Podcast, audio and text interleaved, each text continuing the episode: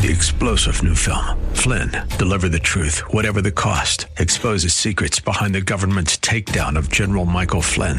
Flynn knew what the intel world had been up to. He ordered the first audit of the use of contractors. This set off alarm bells. He told the truth. He was the most dangerous person for Donald Trump to hire. They had to get rid of Flynn. Flynn, deliver the truth, whatever the cost. Available now. Watch it today. Go to salemnow.com. Salemnow.com.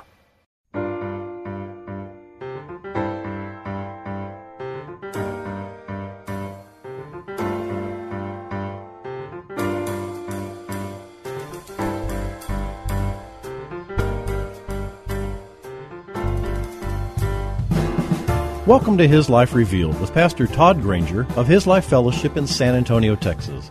We're glad you've chosen to join us today.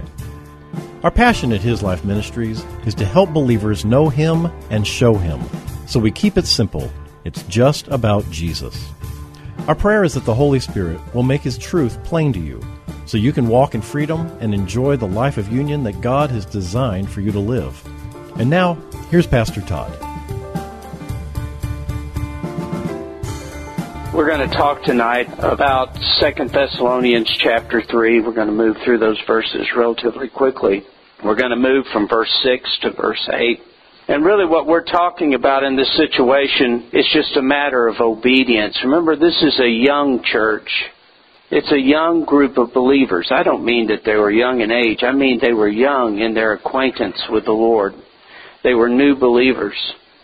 But in many ways, they were more established in their faith than some of the more established churches.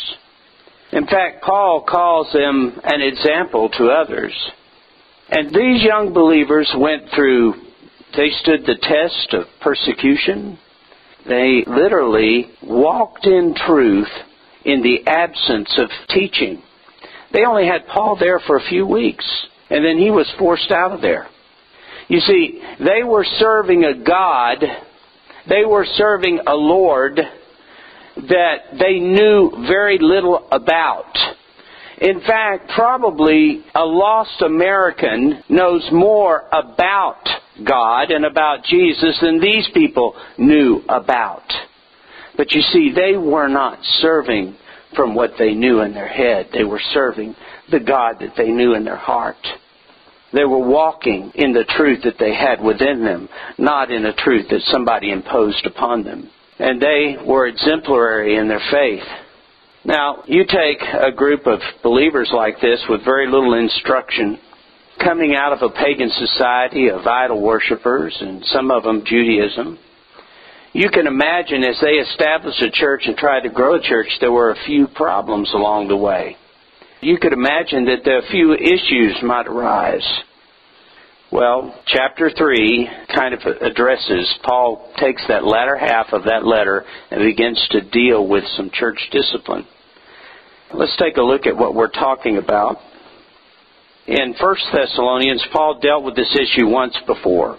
And Paul dealt with it in 1 Thessalonians chapter 4 verses 11 and 12. We've already looked at these verses and he says to make it your ambition and definitely endeavor to live quietly and peacefully, to mind your own affairs and to work with your hands as we charged you, so that you may bear yourselves becomingly and be correct and honorable and command the respect of the outside world, being dependent on nobody, self-supporting, and have no need of nothing. You see, the issue that Paul was dealing with is that some of these Thessalonians were not willing to work. They were, in effect, living off others. And there was some problems with that it's probably safe to say, in fact, Paul brings it up in 1 Thessalonians, that some of them had believed a lie. They had believed a lie that had been told to them that they were actually in the day of the Lord, and they said, you know what? If I'm in the day of the Lord, then what I need to do is I need to put my responsibilities to the side and concentrate on the study of Scripture and evangelism. But in light of that, Paul gave them quite a bit of instruction concerning the day of the Lord. And he says to them, You're not in the day of the Lord. He proved to them that they were not in the day of the Lord. And here we are in Second Thessalonians, Paul addressing this issue one more time. Well, obviously, some people were not worried about the day of the Lord. They were using the day of the Lord as an excuse to remain living in laziness, shirking responsibility, setting aside their responsibility to work. Well, we're going to look at our text now. It's in 2 Thessalonians chapter 3 verses 6 through 18. Now we charge you, brethren, in the name and on the authority of our Lord Jesus Christ the Messiah, that you withdraw and keep away from every fellow believer who is slack in their performance of duty, and is disorderly, living as a shirker, and not walking in accord with the traditions and instructions that you have received from us. For you yourself know how it is necessary to imitate our example. For we were not disorderly or shirking of duty when we were with you. We were not idle. Nor did we eat anyone's bread without paying for it, but with toil and struggle we worked night and day that we might not be a burden or impose on any of you for our support. It was not because we do not have a right to such support but we wished to make ourselves an example for you to follow. For while we were yet with you, we gave you this rule and charge. If anyone will not work, neither let him eat. Indeed, we hear that some among you are disorderly, that they are passing their lives in idleness, neglectful of duty, being busy with other people's affairs instead of their own, and doing no work. Now we charge and exhort such persons as ministers in Him, exhorting those in the Lord Jesus Christ the Messiah, that they work in quietness and earn their own food and other necessities. And as for you, brethren, do not become weary or lose heart in doing right, but continue in well doing without weakening. But if anyone in the church refuses to obey what we say in this letter, Take note of that person and do not associate with him so that he may be ashamed. Do not regard him as an enemy, but simply admonish and warn him as being still a brother. Now may the Lord of peace himself grant you his peace, the peace of his kingdom, at all times and in all ways, under all circumstances and conditions, whatever comes, the Lord be with you all. I, Paul, write this final greeting with my own hand. This is the mark and sign. It is not a forgery in every letter of mine. It is the way I write my handwriting and my signature. Now, I want you to understand something about this. This is about obedience. I said this from the beginning. This is a matter of obedience. Paul has given them instruction. And what you need to understand, obedience seems to be a nasty word in the church. It's not used a whole lot, but it needs to be. It needs to be used a whole lot more because what obedience is, is obedience is relationship being lived out. Obedience is relationship being lived out. It's not you following through with a bunch of rules and regulations. It's not you trying to become something that you're not. It's not you striving and working and trying to prove something about yourself. It is literally you joining in the activity of God. That's what obedience is. Because apart from Him, you can do what? Nothing. Obedience is you allowing Him to live His life through you. Many people never experience the freedom that Christ came to give through His life and through our new creation because they refuse to be obedient in living it out. They adopt a worldly definition of what life is, and therefore they believe that life is to be gained and protected in this world, and they are afraid to be obedient because they believe that obedience to God would take life from them. The issue for the Christian is not getting life, but choosing to live the life that we have already been given. That is the issue. The only way we can experience life is allowing Jesus to be our life and yielding in obedience to that life within us. The thing that we just spoke about, turning our eyes upon Jesus, is immediately touching us because we recognize that we're not alone. Because we recognize that we're not trying to pull Jesus in, but we're literally living out in worship the truth of Christ within us. Obedience is simply God putting you in the context of allowing Him to live life with you and through you. That's what obedience is. He calls to you to love a brother, to love an enemy. He wants you to be obedient in loving an enemy. Now, apart from Christ, apart from His work in you, do you really have the capacity to love an enemy? Do you think that that's possible? No. Well, why in the world would He ask you to? Because you are no longer that person that had no capacity to love an enemy. You are, in fact, in union with love itself. And when you put your arms around the enemy and say, I love you, you're literally speaking from the heart. You're speaking from the truth of who you are. And God says, Go love an enemy that you might know the life that I've put in you. Go love an enemy that you might express my character and the truth of who I am. In this issue, we're talking about work. We're talking about people who refuse to work. And Paul is giving them a command. He says, You must work. Well, we're going to talk about that further, but that is simply a matter of obedience, and obedience is a matter of expressing the relationship that you're currently in with Christ. We, many people don't know that relationship because they refuse to live it out. For many people, the issue of work is completely upside down in our thinking. We think we work for money in order to buy what we need to survive and to enjoy life. It's a material means to a material end. I've been guilty of that, and it's easy to fall into that line of thinking. But you'll never enjoy work if that's what you think. It will never be to you what God intended it to be. The truth is that work is a spiritual exercise that is a gift from God and a necessary part of our spiritual maturation, maturity. We often hear work referred to with disdain and contempt. I've said it myself, well, I have to go to work. Well, I have to go to work. We hear things like, I owe, I owe, so off to work I go.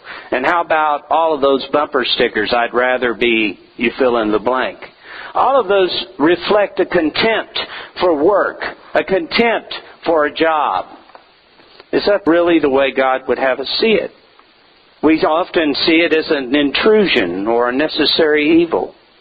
But that's not the way it should be. The truth is that work is a gift that was given to God at creation before the fall. Genesis 2:15 says, "And the Lord God took the man and put him in the garden of Eden to tend and guard and keep it."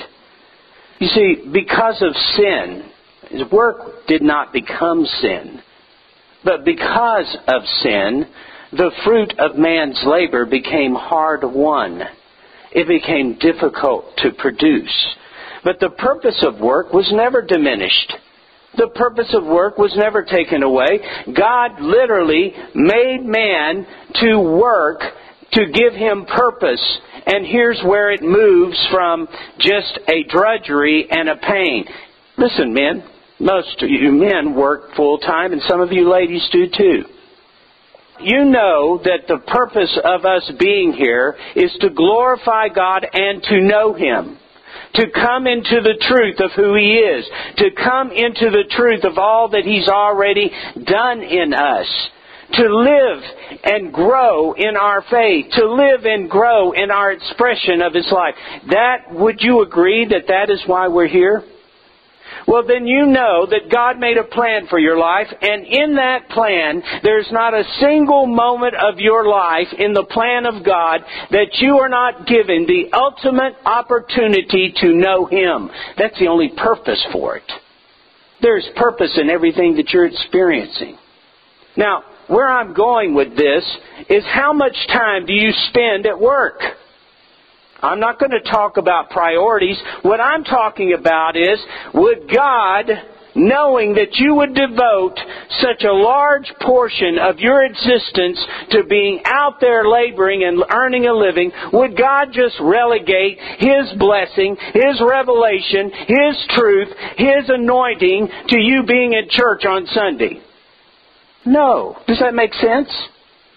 The truth of the matter is that God has given you work that you might know Him.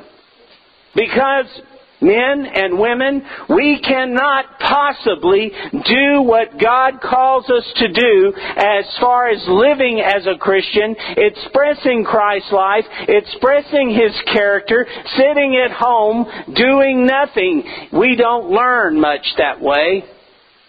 We're about to see that in the Thessalonians. But God has called us out. For us men, it puts us in the dead center of the world, doesn't it? Well, we're surrounded. And you know what? We feel like we're the weak ones. We feel like we're the ones who have, have every obstacle to the expression of Christ.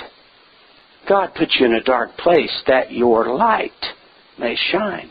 I'm not just talking about evangelism. Jesus said, apart from me, you can do nothing.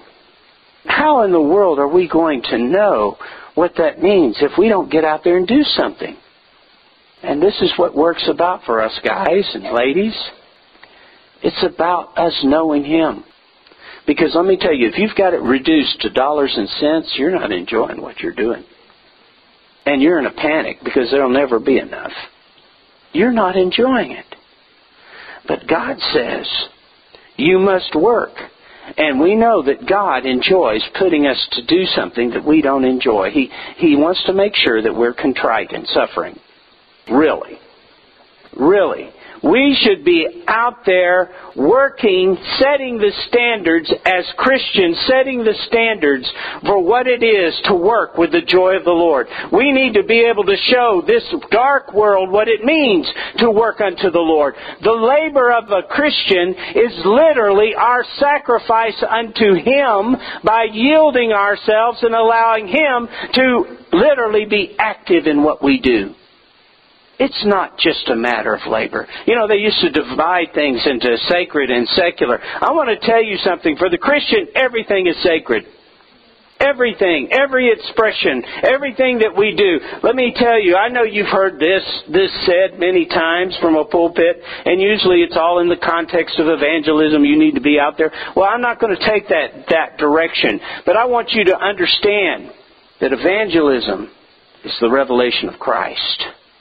And you evangelize 24 7 when you yield, when you allow the presence and the person of Christ to minister to the people around you. You see, you're not at work to earn a buck. You're at work to express His life and to know Him.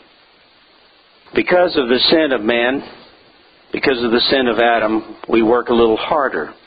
But Christ has redeemed the curse of sin on work for the Christian.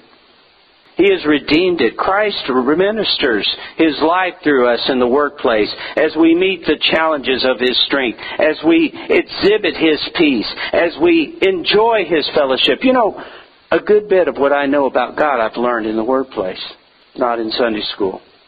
You know, it's in the workplace, men, that we face most of the Goliaths, isn't it? It's where we end up in the in the lion's den more often than not.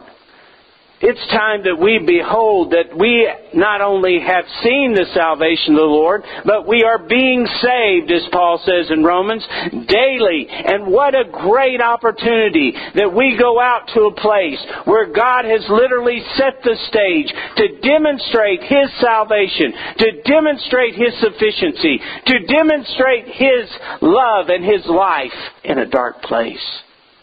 You see, it's a bit of a brain train, isn't it? Because, you know, the American people work hard when they're young so they can rest when they're old. Now they don't even do that. Christ has redeemed that curse. We don't work for money, we work for Him. And the joy of work is found in Him. He is our provision. And you know what? A lot of people worried about the economy. And frankly, I get worried about it too. We, live, we see all the things that are going on, and how many of us spend time yelling at our TV sets and radios and what have you? Truth is, it doesn't matter who's in the White House. I'm not saying you shouldn't vote, and you should vote, and you should especially vote this time. But it doesn't matter who's in the White House. Your provision hasn't changed. I've told many people out here, I've had many jobs, but I've only had one employer. It's Jesus. If the economy tanks tomorrow, you have Jesus. The world doesn't have any extra resource. The enemies of Christ have no other resource. You have Jesus. We have one employer. And the purpose of it all is to know Him. America's work ethic has declined along with its faith in God. We have begun to make materialism our God, and as such, the goal of work is money and personal indulgence. America, that was once held up to the world as a model of hard work and productivity, has become a consumer nation that grows more godless with every passing year. And with the growth of godlessness becomes comes the decline of productivity. Put that in your economic stats. It's the truth. As godlessness increases, productivity decreases, and now we're raising generations full of people who don't know what it is to earn their own way and believe that society owes them a living. As we grow in our independence from God, we grow in our dependence on man and on government. A Christian nation is a nation whose labor is unto the Lord and considers it its reasonable worship. The Christian work ethic is alive. It's alive in Christ. You see, they can come up with every reason. The world can come up with every reason. The enemy can come up with every reason why you don't have to go out there and give a 100%. Why you don't have to go out there and work for somebody else. Why you can sit at home and let somebody else take care of you. They can give you reasons for that. I can give you a reason why you need to go forth in joy and in victory and do the job that God has put before you as unto the Lord. It's the life within you. It is the dynamic of the life within you. It is the character of the life within you. It is the truth of the life within you. And if you deny that truth, you will literally be killing your sense of self-worth and you will put aside the abundance that God has given you. When you begin to curse the provision of God, you curse the God who brought the provision. Do you understand that? The children of Israel, on their way to the promised land, cursed the provision of God. And they cursed the God who brought the provision. Because they wanted security. They didn't want a God. Because they wanted provision. They didn't want a God. And because they could only appreciate what they could own.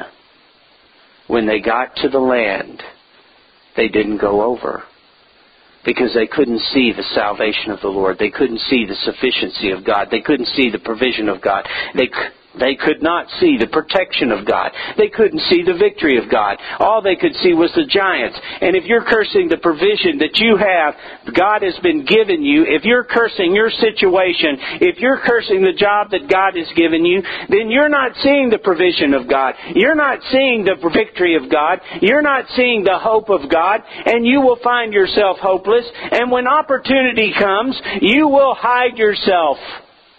You won't enter in I'm not saying that God is going to punish you. I'm saying you punish yourself. That's what we say about sin around here. Sin punishes sin, doesn't it? God doesn't have to get involved in laziness. Laziness is its own reward. But He does when His children are there. The Christian work ethic is alive.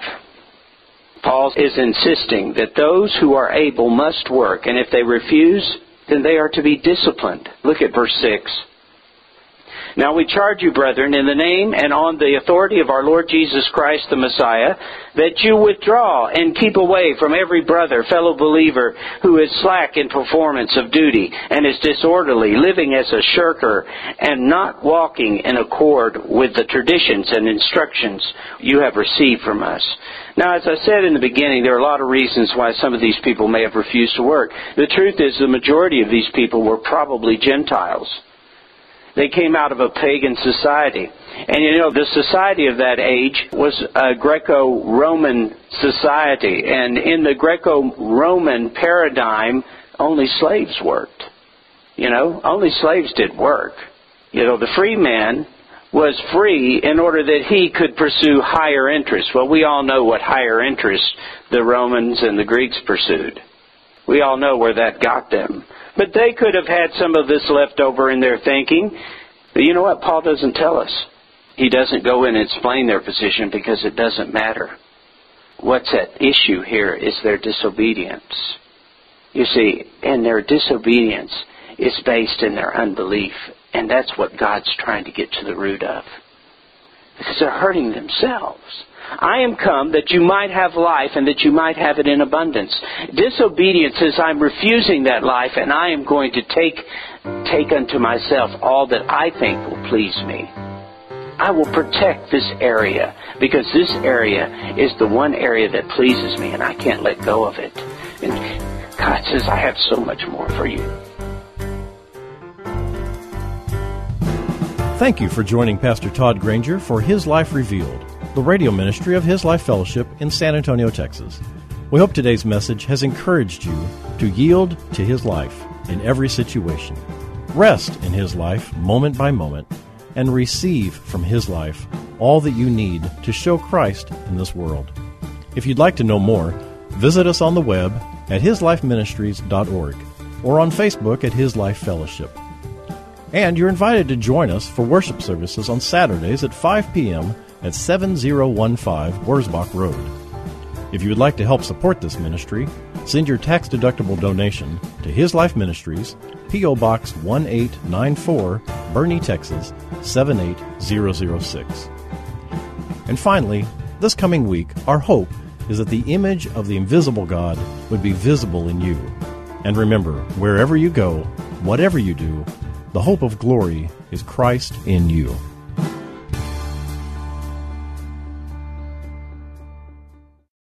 Three star general Michael J. Flynn, head of the Pentagon Intelligence Agency, knew all the government's dirty secrets. He was one of the most respected generals in the military. Flynn knew what the intel world had been up to. He understood its funding. He ordered the first audit of the use of contractors. This set off alarm bells.